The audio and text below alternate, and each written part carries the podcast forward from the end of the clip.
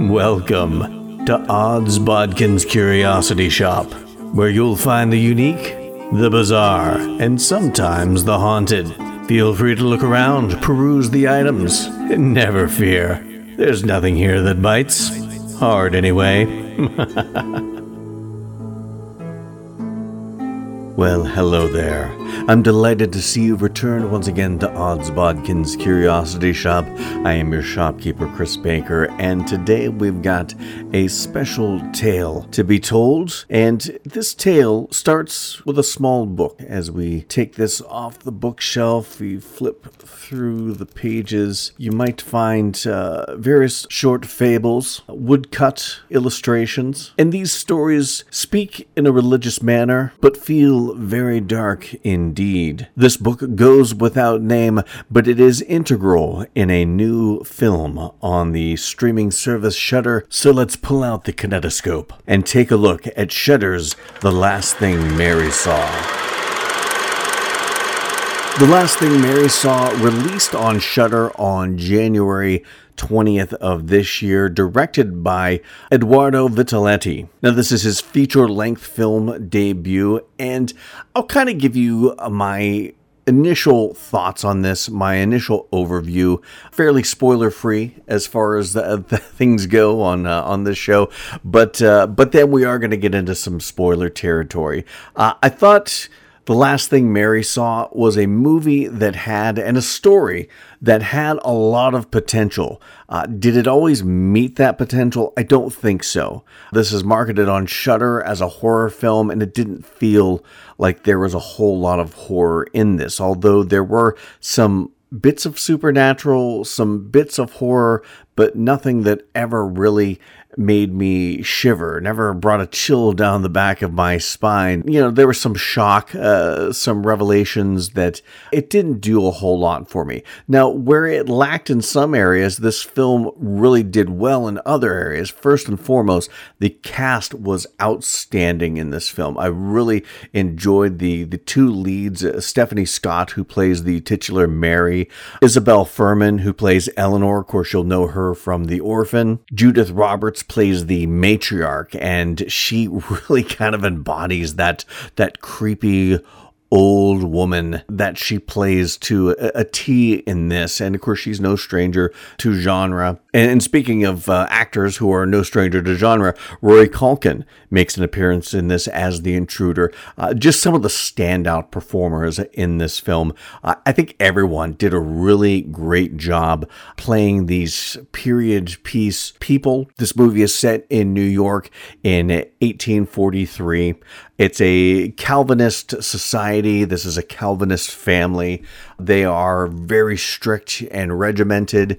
And while I've heard a lot of critics and reviewers talk about the patriarchy in this, this family is a very matriarchal family. And the Judith Roberts uh, character is just goes by the matriarch. She's the grandmother of uh, Mary, and she is the one that calls the shots in this family. Now, as you'll know from watching the trailer and, and reading any light synopsis of this movie, uh, you have Mary who is the granddaughter of the matriarch. She lives in this household with her parents, her brother, her aunt and uncle and their son. There is a maid, Eleanor, who is played by Isabelle Fuhrman, and then there is a guard of sorts. Now, what this family needs with a guard uh, on the edge of the property. Uh, it doesn't seem to be keeping anyone in. Is he there to keep people out? And if so, why? But these these are questions that we never really get any answers to. PJ Sosko plays Theodore the guard, but uh, Mary has this love affair with Eleanor. And of course, in this time in the mid 1800s, in a very strict religious Calvinist family, uh, this is a very taboo thing, a, lesbian relationship. And the film deals with how the family deals with this relationship. And, and in not so good ways. We don't focus enough on the relationship for me to care all that much about it. I, I mean, I care just enough about these characters to not want to see them go through what they're going to, but I didn't care about these characters enough that their relationship meant anything because we only got very light scenes. Not that I needed to see graphic scenes of them uh, being in love, but but we just got we got simple little innocent bits of connection between the two, but it never really felt that strong enough to care about. You really felt more for these characters as they're being corrected by the matriarch and the rest of the family. And correction in this this society and in this household consisted of kneeling on hardwood floors on bits of uncooked rice. And if you've ever been on your knees and had like a little pebble, it's that's excruciating. But to do this for you know who knows how long they had to do this, but uh, but they had to kneel on these hardwood floors on this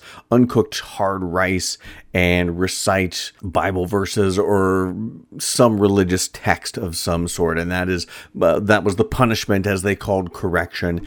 I, I felt more connection to them. Uh, I felt more empathy towards them as they're going through that than I ever did with feeling any connection to them because of their relationship. Because, like I said, the relationship really wasn't delved into enough. It was more of the family's reaction to the relationship that we got more of that and and this is a society where like everybody's a snitch uh, because everybody is so fervently guided by these myopic uh, religious principles that you know they're willing to rat anybody else just to show how pious they are. And, and we get a lot of that throughout this. And then it eventually turns into a, a tale of revenge with different like quasi supernatural elements brought into the mix but never fully explained never fully fleshed out. And we'll kind of get into this a little deeper when we get into the spoilery section. But it ends as it begins. We we we're in the present when this begins as mary's being apprehended and questioned and the bulk of the movie is her essentially telling the story of what happened and we end up with her uh, after the interrogation and her fate. And and we do finally get to see uh, the last thing mary saw and it, it i suppose it should be touching uh, if it weren't for the fact that so many questions were left unanswered. And I'm certainly not one of those people that really needs everything spelled out for me. I've I've talked about this on on this show that you know there have been certain movies where I listen to other people talking about it and and they can't understand you know why why didn't they go into this deeper or why didn't they go into that deeper and I'm all about giving people just enough to whet their appetite and then letting the mind wander as to where this part of the story went and where that part of the story went. But this didn't even give me enough for that. Uh, it just left so many questions unanswered the motivation for so many characters seemed non-existent. So now we're kind of getting we're going to get in a little deeper to this. For anyone who hasn't seen the last thing Mary saw and doesn't want things spoiled, you should probably stop right now. but uh, uh, it, it is worth a watch. I, I won't say that it's a bad movie. It had some good things about it. The cast was amazing the look of the film was was stunning. The the set pieces were were really authentic. It, you felt like you were in this world. Uh, the visual lighting. You know, it was very minimalistic. It was a lot of candlelight. It felt like you were in this household with these people and not on a movie set. Uh, those were some of the great things about this. I, I, thought the direction was was good, while the pacing seemed a little bit off. I thought the direction was really good, and I thought uh, for a first feature length film for Edoardo Vitaletti, I thought this was a good first go for him, and I'm really excited to see more because I really like these kinds of films. It it it borders on that folk horror, almost fably type of story. There's there's some supernatural elements. I would like him to dig a little deeper into that. I think this film suffered from not really knowing what it wanted to be. In some regards, it felt like it wanted to be something a little more art housey. It felt like it wanted to be something that spoke about religion and how religious persecution against uh, people that are, are viewed as different, in this case, a, a lesbian couple, I, I, think it wanted to, to make a point about that, but it wanted to be horror, it wanted to be supernatural, but it didn't want to lend itself too much into that. I just don't think this film knew exactly what it wanted to be, and it tried to to ride the fence on what it wanted to be, and it just it didn't work in that regard. It was a good idea. I think there's a good basis for a really good story here. I just think it needed a little more fleshing out. It was only uh, barely not even an hour and a half. It was a 86 minute movie, so an hour and 26 minutes, and it could have it could have stood to be uh, a little bit longer, even if you just gave us 15 more minutes to flesh out some of the other stories and to give us a little more backstory into the the mythos of this. I think it would have served this movie very well. So if you haven't watched it, I encourage you to check it out and see see how you feel about it. But uh, but if you have watched it and you want to hear my thoughts on some of the more uh, specific details of this movie, uh, or if you don't care about spoilers, you know, keep listening by all by all means. But but we are going to get into some spoiler territory right now, and you've essentially heard my thoughts on this movie. Uh, we're going to dig a little deeper into the, some of the things that uh, I, I don't, I think didn't work with this and some of the things that I thought really could have used a, a, little bit more explanation. Because you've got this Calvinist family from the 19th century. We understand a little bit about who they are based on the interactions. And like I said, this is very much a matriarchal family. The matriarch, uh, the Judith Roberts character, calls the shots here. Everybody defers to her. The father defers to her as to what to do about uh, her his daughter and the maid Eleanor and their relationship, and it's her who doles out the punishment. Uh, but we we don't know anything about these these characters personally because the father keeps referring to the fact that he brought this book that that Mary has, and it's the book we talked about in the intro. It's a it's a unnamed book uh, we see three stories in this book, but I don't know if there are, are more. It's never really talked about, and the, the book consists of stories that are the names of the three chapters of this, the three acts. Uh, the first is the Temple of Earthly Desires. That is the first story we hear, and it's it's essentially the arc of the first chapter of this this movie. It's the relationship between Eleanor and Mary.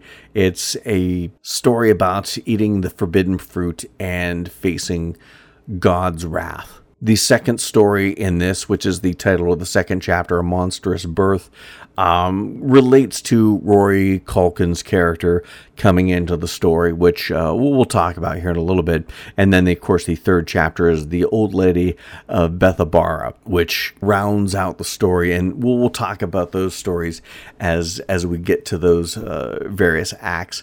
But we've got this book that the the father, Mary's father, talks about how he brought this book into the house, how he feels that this book has tempted her into having this uh, taboo relationship, this lesbian relationship with the maid Eleanor, and he's afraid it's going to influence her into doing other things. The bulk of this story alludes to this book, and it alludes to it in ways that almost make you feel that this book has some sort of power, but they never go into where the book came from. Uh, how did he come across this book? Why did he bring it into the house? Why does he feel bringing it to, to this house is going to spell doom for his family?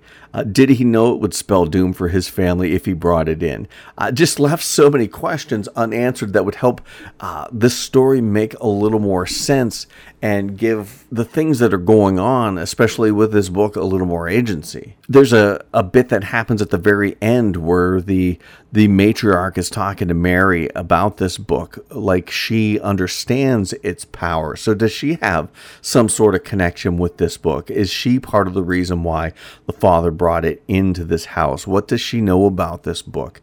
Uh, there's just, like I said, a lot of questions left unanswered. There's a lot of questions left unanswered about the matriarch. Uh, like I said, uh, Judith Roberts, who, by the way, is the wife of the late Pernell Roberts, who played Trapper John MD in the, what was it, the, the late 70s, early 80s. Uh, he was also Adam Cartwright on the TV show Bonanza back in the day, but that's neither here nor there. But Judith Roberts plays this character of the matriarch uh, so well because she has such a commanding presence on the screen. Uh, she, you know, she comes across as kind of she can play that that creepiness, but she can also play that power.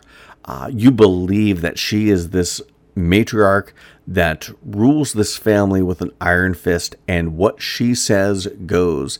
And there are some scenes that give you reason to think there's something more to her, especially the scene when she catches Mary and Eleanor in the chicken coop. Uh, they're reading the book.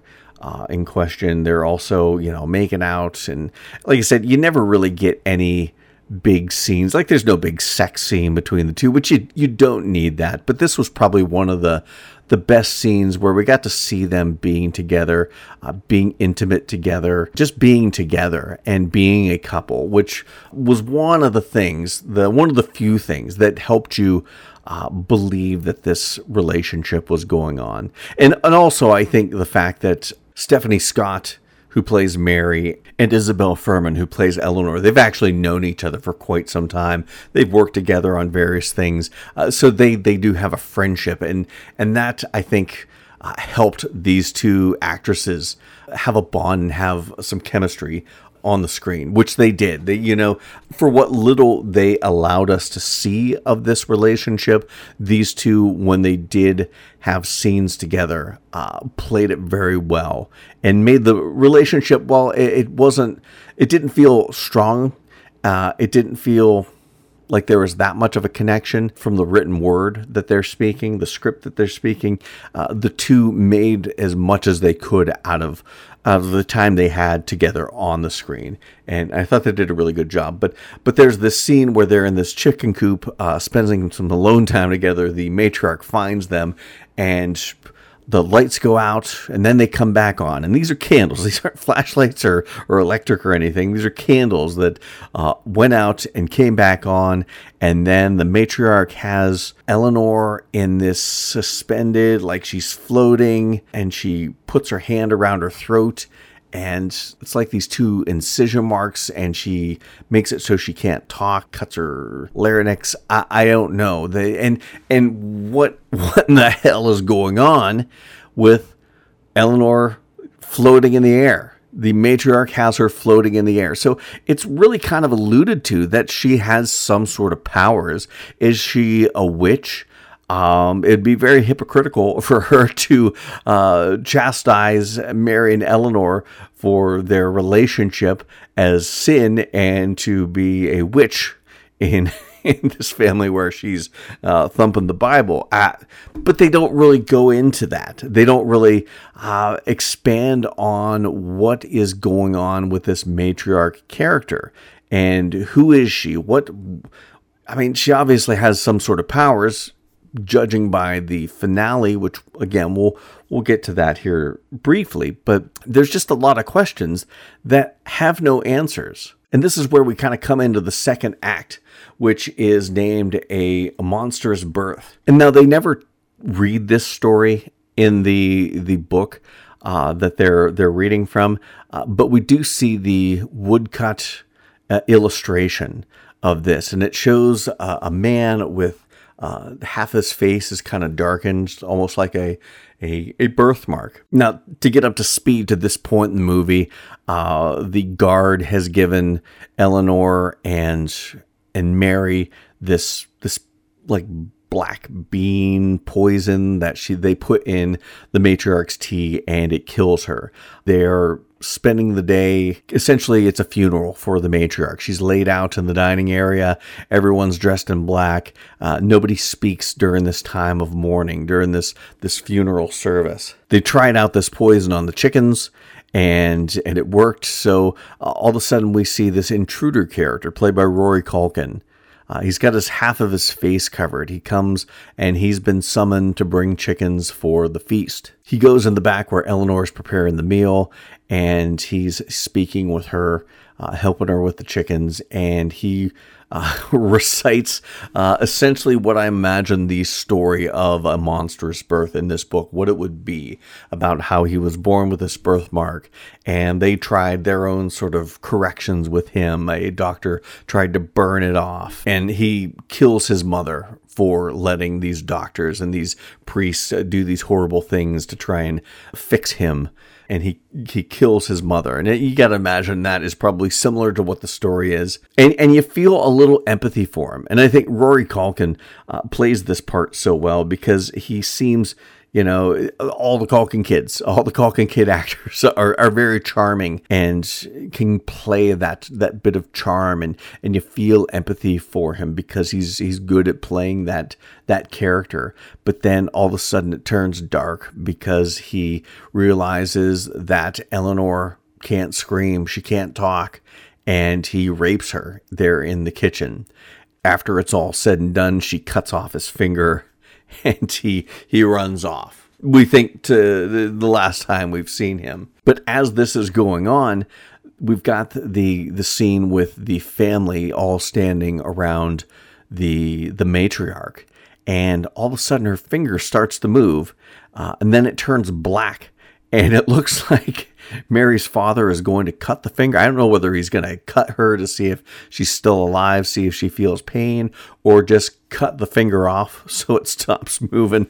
You're never really sure exactly what his intentions are, but the finger stops moving uh, once they hear a noise from the kitchen with the rape going on there. But you know something is up with this matriarch because her finger starts to twitch like she's coming back to life. And then her finger turns black. There's no real reason for it. And, and I suppose it's for the callback later uh, that we never really get an understanding what it signifies. But then we move into the third act, the old lady of Bethabara. And here, Mary and Eleanor have poisoned the whole family uh, except for the father, which he was meant to be poisoned. Uh, actually, the her Mary's brother was the one that was supposed to be spared. But in in kind of that funny scene where the kid nobody can tell him no because nobody can talk, and he just keeps putting spoonful of sugar after spoonful of sugar in his tea, and then the father just slams his hand on the on the table and then swaps his poison tea for the kids uh, sugar sugary tea, his diabetes tea, was kind of a, a funny light moment in what was very a very dour and very hopeless and bleak bleak sort of movie. But the father's alive and and he keeps keeps seeming like he wants to tell everybody about this book. He knows something about this book. And as it seems like he is about to tell Mary and Eleanor about this book, that he brought into the house that seems to be the cause of all the troubles that they're having. He gets shot, and we find that the intruder, Rory Culkin's character, has come back with a gun. He shot Mary's father, and he reloads, and he's going to kill Eleanor, who kind of moves off to the side. Uh, away from Mary, so she's not hurt, and it's it's, it's very sad. It's such a, a tragic character, this Eleanor character, because this whole time you know, she's she's in love with a woman above her station. Uh, she's in love with a girl above her station. Uh, she knows that uh, she is going to be punished time and again because they go through multiple corrections. Actually, during the during the scene where the family is poisoned, she is going through a correction, all because she loves this girl, Mary. Uh, she's going through all sorts of torment and pain because of this, but she's doing it uh, because she loves her.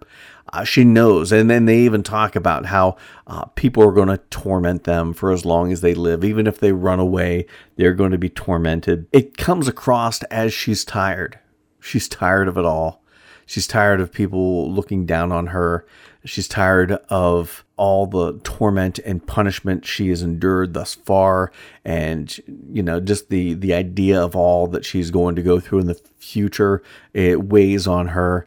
And it's almost like she is she's moved away from Mary so Mary doesn't get hurt because she knows she's going to be shot and she's not at peace with it but she's like she's ready for it to end Uh, kind of thing, which is, is sad and it's tragic. And and Rory Culkin's character, the intruder, shoots her and, and kills her. And as as Mary's holding Eleanor, and, and she asks, "Who called for him? Why? You know who who called for him to come there? Because it's kind of a mystery because they've been in mourning. He was called there with those chickens. So obviously he's somebody local chicken farmer. I've i've heard people call him a, a homeless man or no he he obviously owns chickens. That's why he was bringing chickens for them to eat. Uh, he's he's somebody from around uh, but who who called him to be there? And and this isn't like there were telephones back then uh, somebody had to plan in advance. Somebody had to send him a word, a letter, or was this some sort of uh, mental telepathy sort of calling? I, I don't know. They never really go into what is meant by that. But as Mary is saying, "Who who called you to come here?" Uh, the it's it really you could see it coming a mile away, which was a, a failing I think on the movie's part. But you see Mary in the foreground, you see the matriarch's casket in the background, out of focus, and the matriarch sits up. Like I said, you you could see it coming a mile away because they've already set up the the supernatural elements. You don't know why she's supernatural. You don't know uh, to what degree she has some supernatural power, but she does, and you knew that was coming. And then the matriarch uh, has this scene with Mary that also leads to a bit of the confusion of all this. What does this matriarch know about this book because she talks about the old lady of Bethabara and has Mary recite the story. And, it, you know, the story goes that a noblewoman and a servant woman were having an affair. They were caught naked in a river. Uh, by they were caught by an old lady. Uh, the two women came out of the water, killed her, uh, so she wouldn't mention the deed. Uh, when they returned to the riverbank the next day, the old woman was alive. She kills the servant and blinds the noble woman. And she tells Mary that they must draw inspiration from the book in their story. And of course, the servant woman is dead, so she uh, blinds Mary, pops out her eyes, uh, essentially blinds her uh, with her bare hands. So it, it, just leaves so many questions as to what the matriarch knew of this book. Uh, you know, she she caught Mary and Eleanor, so she would have flipped through the book. I'm sure she's seen this story, uh, but how much of it did she know beforehand? Like I said, what sort of supernatural elements make up this character? Yeah, it seemed like things were planned out, but how could they have been planned out? It's just, like I said, so many questions as to the weather twos and the why fours that just were left unanswered that makes things, you know, I, I'm all about, like I said, you don't have to explain everything, but in this case, nothing was explained and there's no rhyme or reason as to why things happened the way they did. And if we could have just got a little bit more information as to what the matriarch is, uh, why the matriarch is, uh, this book, what is this all about? Uh, there's just nothing, not even a red herring to make you wonder or, or think about what this could even be or, or any guess as to what this could even be. I love the the next scene where the the townsmen, uh, the constable, and these other guys show up, and they're going through the house, and they've got the the constable has this long rifle, this musket, and he's got his lantern hanging from the the end of the barrel of the musket. It just it, it made me think of like you know SWAT teams and and the the more modern day rifles that have the the flashlight on it. It just kind of reminded me of that, and it just seemed like a uh, such a an odd thing. It's something I've never seen in all the period pieces I have seen. Um, I've never seen anybody hang a lantern from their rifle like that in them. It, it felt like such a modern day thing, uh, but to see it done in an 1800 setting, it just, I don't know why, it just made me chuckle a little bit. But uh, they find Mary, and Mary, we, we hear this tune that the matriarch is humming. It's a very dark, and foreboding sounding tune that she hums throughout this movie. We hear that humming again uh, as these guys are, are moving up the stairs to wherever they're hearing this humming coming from. And the closer they get, the more it turns from sounding like the matriarch to sounding like Mary humming this tune. And Mary is in a rocking chair. She's humming this tune, and her eyes have been gouged out, and they take her into custody. And that's, you know, that kind of bookends where we, at the beginning of this movie, she's being interrogated and and it very much spoke to that day where or, or, even you know prior to that the 1700s and the 1600s when uh, the salem witch trials and, and, all that were going on uh, any woman who stepped out of line was accused of witchcraft and that's what she's being accused of is is witchcraft and being uh, in consort with the devil and they ask her to recite the lord's prayer and these two guards uh, aim their muskets at her because uh, if she can't say it because the devil won't let her, they were going to shoot her. And when she does recite the Lord's Prayer, they lower their rifles hesitantly, almost uh, disappointed that they didn't get to shoot her. It was. Uh, it, it spoke, like I said, volumes to the time and and what some women had to go through in those times. But but we end where we started with her uh, recounting this tale of what happened to this constable, who seems like a sympathetic character.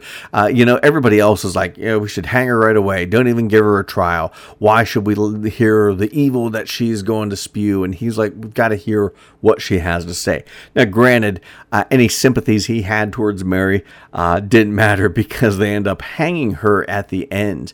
But it has a, a bit of a a sentimental ending because the movie title, The Last Thing Mary Saw, it's not so much what she saw with her physical eyes, but before she's about to be hanged, she sees in her mind's eye an image of Eleanor smiling at her. And, and it's very sweet and it's very sad. Uh, and then she gets hung. But the thing of it is, after everybody's left and she's hanging there, swinging from this tree branch, uh, we see the camera pan in from behind and focus on her hand, and her finger has turned black and it starts to tap, just like the matriarchs. Or again, we don't know what that signifies. Um, does it signify that the matriarch, because we never hear whether they found the matriarch dead or not. Uh, we never see her again after she gouges out Mary's eyes did the matriarch was she involved in some sort of witchcraft and did some sort of soul transference like they do in the key, skeleton key or in get out? Did she do some sort of number like that? Is mary part of a long line of practitioners of some sort of dark arts that gave the matriarch her powers. I, there's just no answer to this because there were no clues really ever given. Nothing in so much that we could derive anything tangible from it. So, yeah, there were a lot of things that I really liked about this movie. I, I loved the cast. I thought the cast was probably one of the the bright points of this. Uh, like I said, Stephanie Scott played Mary excellently. Uh, Isabelle Fuhrman as Eleanor was just she she's the she's a scene scene stealer type. Her, they both uh, played this relationship for what they were allowed to do, what the script uh, uh, allowed them to do. Uh, they played the relationship well. You believed it enough to to care enough about these characters uh, and what was happening to them. Uh, Judith Roberts was a rock star. She she imbued all the creepiness and all of the power that this matriarch wielded in in just a, a, facial expression. She just did a really good job. And like I said, the rest of the cast, Rory Culkin was absolutely fabulous in in playing this intruder. Uh, he he felt sympathetic when you needed him to be, uh, when you weren't sure of his uh, his dastardly intentions, and then when the switch was flipped. You, you hated his guts because he turned into a monster, uh, not in the traditional sense, but in the human sense. And, and then everybody from top to bottom on this cast list, uh, they did uh, just an excellent job. Even even the kind of the secondary, the husband and wife, the mother and father, uh, the aunt and uncle, uh, the the brother, the cousin, they all played their parts very well. They were all believable in this this 1800s, this 1843 setting. Uh, the guy that played uh, Theodore, the guard, uh, PJ uh, Sosko, did an excellent job. He was another one where you you felt you felt empathy for him because he was a tragic character. He was kind of stuck there because he tried to escape, but they found him, and that's why these two girls couldn't just leave. They knew they would be found They knew they would be brought back. They knew they would be punished, much like Theodore was punished and, and had his leg uh, broken. And he had this great line about they're all trapped there by fear and weakness, which spoke a lot to why these these two girls couldn't just they couldn't just up and leave because they would have been found. But the cast was stellar.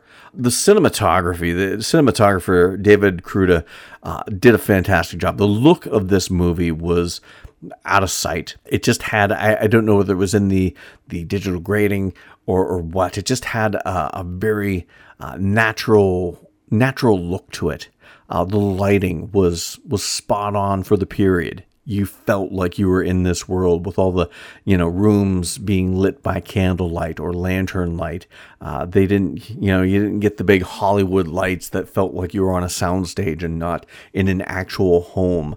Uh, the costume design the set design was just all very very good uh, as far as the period goes. Uh, it really looked like you were in this home with this family in 1843. The music uh, was really good. Keegan DeWitt uh, did the music for this and the scores. It, it really added to what you know i've heard a lot of people talk about this as all atmosphere. It didn't i mean it had a great atmosphere for a period piece. It, it didn't really hit with atmosphere as far as a horror movie goes. Uh, it just i didn't really get any sense of foreboding or impending doom that you would get in a horror movie but you did feel the atmosphere of this strict tight knit family uh, I've heard claustrophobic being used to describe this this family and this this setting. Uh, I, I, think that's a good way to put it. It felt very claustrophobic. I think the movie played into that uh, as far as atmosphere goes. But yeah, I really didn't get the atmospheric um, feel that you would get from, say, something like The Witch, or the atmosphere you get from uh, the wasteland that we just talked about here a couple episodes ago. Uh, those those had great great horror atmosphere. You felt uh, like something was lurking around the corner. You felt like there was some evil presence. This the evil presence wasn't from an outside force. It was from within, and it didn't feel very dark and threatening. It felt like, oh, I'm gonna get in trouble but it, it, there really wasn't an atmosphere of, like I said, impending doom or this foreboding feeling of evil uh, surrounding the place. So that again was another instance where uh, I thought it kind of missed the mark in in the atmosphere category. But like I said, music, uh, the look, even the direction. I thought the direction was good. I just think the story uh, is where things lacked in this movie. And not that it wasn't a good idea. Uh, Edoardo Vitaletti wrote this as well. And I, I, think it was a good start to a movie. Like I said, I just think it needed about 15, 15 more minutes just to to give you a little time to explain a few things. I, like I said, you don't have to go into great detail, but just give us something, some reason. Uh, I've heard interviews where he he drew on a lot of mythology, uh, both uh, you know uh, Greek and pagan and and, and other, you know, Christianity, all this all this stuff to to kind of create what's going on here, but uh, I, I never really drew any connections because nothing was ever really explained well enough as to, oh, well, this is from that, or or this is what they're talking about. This is what this means. The black finger uh, tapping away on a dead person. That's it, it, means something. I know it means something, but I don't I don't have any clue what because there was no visual cues or there was no exposition that kind of gave me a hint as to what this is all about. So all in all, it's not a terrible movie. It's not an unwatchable movie by any stretch of the imagination. Uh, it's got a lot of interesting characters, great acting, Uh, it's got a fantastic look. While it doesn't have a horror film feel to it, it does have a feel to it that is not unenjoyable. And for only being uh, an hour and 26 minutes, it does go by pretty slow. It's a, it's a pretty slow moving movie. I've, I've heard some people uh, call it a slow burn. Uh, I've I've watched slow burn movies, and I you know I know a lot of people bounce that term around.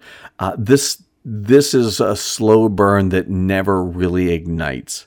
Uh, you know, some of the movies, uh, one of the more recent ones, like I talked about, The Wasteland, was a slow burn movie, but the end exploded into you know what we saw, and, and this you never really got that.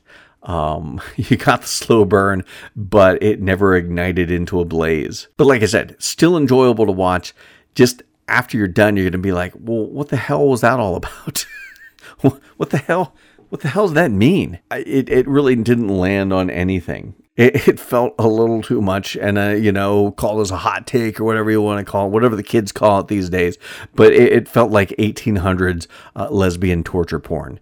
Because we spent this whole time just talking about these two girls being lesbians and never really delving enough into their relationship and their connection uh, just the uh, the shock and awe of the family members that they're touching each other and all these scenes of them being corrected and going through the torture of of this uh, strict puritanical uh, religious zealousy. And then it had a few minor bits of supernaturalness and a couple minor scenes of horror in it uh, dotted here and there.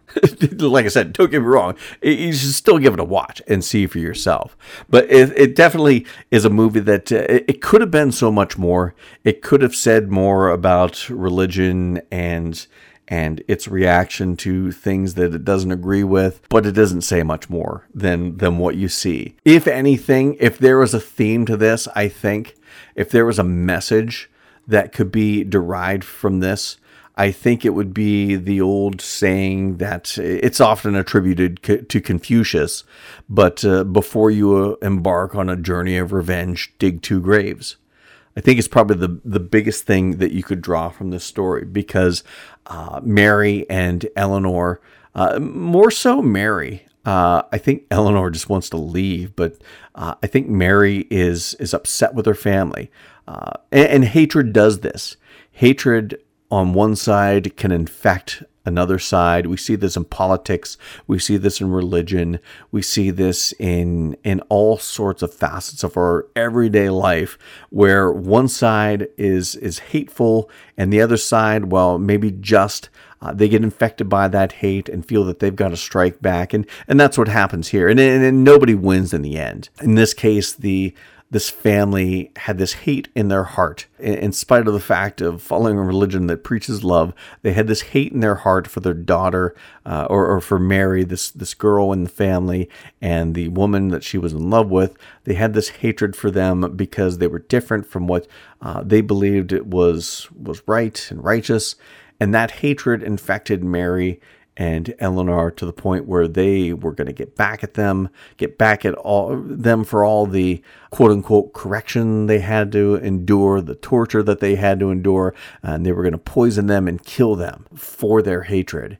And, and there again, uh, in, in hatred infected the family that passed on to them. They retaliated, and everybody ended up dying in the end. That's not to say turn the other cheek. That's not to say let people abuse you and treat you horribly. But for every action, there's an equal and opposite reaction. So you, you know you really have to temper how you how you react to things because if you go off half cocked and and just do what comes natural. In this case, uh, the most natural thing is uh, they tortured us.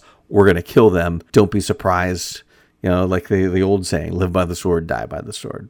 If there was any sort of theme or any sort of message that was even remotely clear or even remotely landed, I think it would be that message. So, not a great movie, but certainly not an unwatchable movie, and certainly a movie that you should at least give it a watch. Maybe you'll see something that I didn't. Maybe something will land a, little better than it did with me. There's enough things to like about this movie that the things that I didn't like didn't outweigh them to the point where I wish I hadn't watched it. I'm glad I watched it.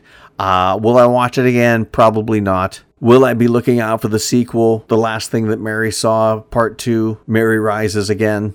Uh, probably not. I won't be looking for that. But but I am glad I watched it. It was an enjoyable enough watch to uh, to at least say that. So want to thank everyone for tuning in and listening to my thoughts on the last thing Mary saw. Remember to check out our Facebook fan page, Odds Bodkins Curiosity Shoppe, for all the upcoming episodes of the show. We're going to talk about uh, more things in the future. There's a lot of stuff going on uh, that uh, that we're you know a lot of shows going on right now that kind of waiting for some finales so we can talk about them. A lot of movies coming out, so lots more to discuss and delve into uh, on the show, and uh, you can stay on top of what's coming up next at our Facebook fan page. Always posting uh, trailers and articles from various sources throughout the internet on the horror, fantasy, and sci fi that we all love, and my thoughts and comments. So uh, check it all out on our Facebook fan page, Odds Bodkins Curiosity Shoppe.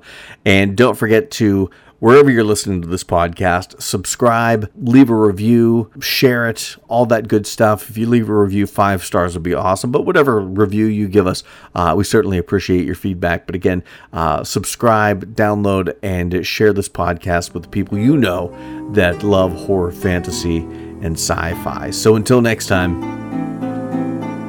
Thank you for visiting Odds Bodkins Curiosity Shoppe. We hope that you found something to your liking and visit the shop again soon. But even though you may come back, you never really get to leave Odds Bodkins Curiosity Shoppe.